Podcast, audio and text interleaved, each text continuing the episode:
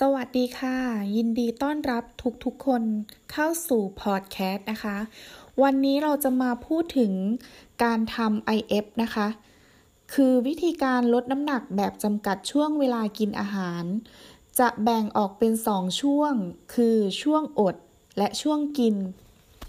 ช่วงอดนะคะ หมายถึงเป็นช่วงเวลาที่เราต้องงดทานอาหารทุกชนิด โดยสามารถทานน้ำเปล่า ชา และกาแฟดำแบบไม่ใส่น้ำตาลได้ ซึ่งเป็นช่วงเวลาอดอาหาร จะทำให้ระดับอินซูลินในร่างกายของเราต่ำลง ร่างกายจะปล่อยโกรทฮอร์โมนออกมามากขึ้น จึงทำให้เกิดการเผาผลาญไขมันได้ดีเยี่ยม ส่งผลให้ร่างกายดึงไขมันที่สะสมไว้ออกมาใช้อย่างมีประสิทธิภาพนั่นเอง และหากทำควบคู่ไปกับการออกกำลังกาย และเวทเทรนนิ่งร่วมด้วยก็จะทำให้ช่วยเพิ่มการเผาผลาญและส่งผลให้น้ำหนัก ลดลงได้ง่ายขึ้นนะคะ ช่วงกิน เป็นช่วงเวลาที่เราสามารถทานอาหารได้ปกติ จะแบ่งเป็นกี่มื้อก็ได้ แต่สิ่งที่ต้องทานต้องมีสารอาหาร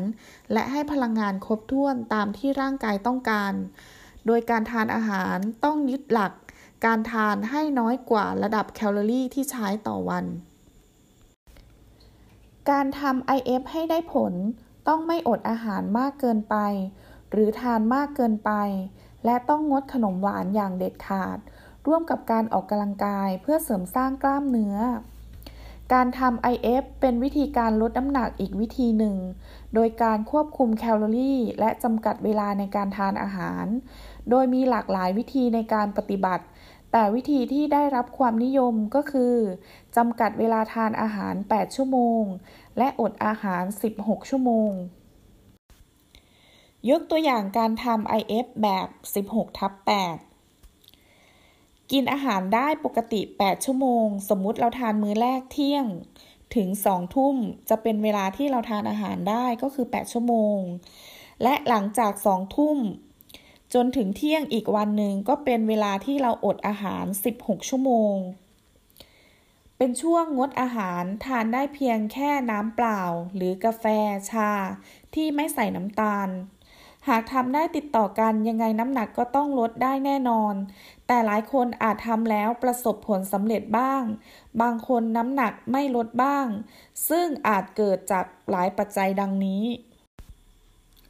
ข้อ 1. อดมากเกินไป โดยในช่วงที่ทานได้ 8 ชั่วโมง ควบคุมอาหารมากจนเกินไป จึงทำให้ได้รับสารอาหารไม่เพียงพอทำให้ร่างกายจะเข้าสู่สภาวะจำศีล ลดการเผาผลาญลง และเก็บสะสมพลังงานมากขึ้นเป็นไขมัน ดังนั้นจึงควรทานอาหารให้ครบห้าหมู่ โดยมีโปรตีนไขมันดี คาร์โบไฮเดรตเชิงซ้อน และผักผลไม้ที่มีวิตามิน เกลือแร่ สรุปช่วงทานได้ควรทานของที่มีประโยชน์ ในปริมาณที่เหมาะสม ไม่น้อยหรือมากจนเกินไป ข้อ 2. ทานมากเกินไป โดยจะทานอาหารเผื่อในช่วงที่อด เช่น ทานข้าว 2-3 จาน เพื่อเวลาอดอาหารจะได้ไม่รู้สึกหิว ในกลุ่มนี้มีความเข้าใจผิด เพราะในช่วงอดอาหารยังไงก็ต้องมีความหิวบ้างเล็กน้อย หากเราจะลดความอ้วนโดยที่ไม่มีความรู้สึกหิวเลย นั่นก็คงไม่ใช่การลดความอ้วนอย่างแน่นอน ข้อ 3 ต้องงดขนมหวานอย่างเด็ดขาด เนื่องจากหากทำ IF แล้วยังทานขนมหวาน จะทำให้เกิดอาการติดหวาน มีโอกาสที่จะทำให้ในช่วงอดอาหารไม่สามารถอดได้ อาการก็คือจะหิวมาก อ่อนเพลีย เหมือนขาดพลังงาน แล้วก็จะจบด้วยการกิน แล้วอาจจะทานเยอะกว่าปกติด้วย โดยอาการอยากน้ำตาลจะเป็นอยู่ประมาณหนึ่งสัปดาห์ แต่หากผ่านช่วงนี้ไปได้ก็จะเป็นปกติในช่วงอดอาหาร โดยไม่รู้สึกหิวแต่อย่างใด ข้อ 4 นอนดึก ในกลุ่มคนที่เข้านอนดึกมีความเสี่ยงในความอ้วนง่ายอยู่แล้ว เนื่องจากระบบฮอร์โมนที่ซ่อมแซมร่างกาย และระบบความอิ่มในร่างกายจะรวนทำให้คนนอนดึก ไม่สามารถอดอาหารได้ต้องกินอาหารหวาน และนำไปสู่ความอ้วน ซึ่งเวลาเข้านอนปกติไม่ควรเกินสี่ทุ่มข้อ 5. ไม่ออกกำลังกาย เนื่องจากในการลดความอ้วนไม่ใช่แค่การควบคุมแคลอรี่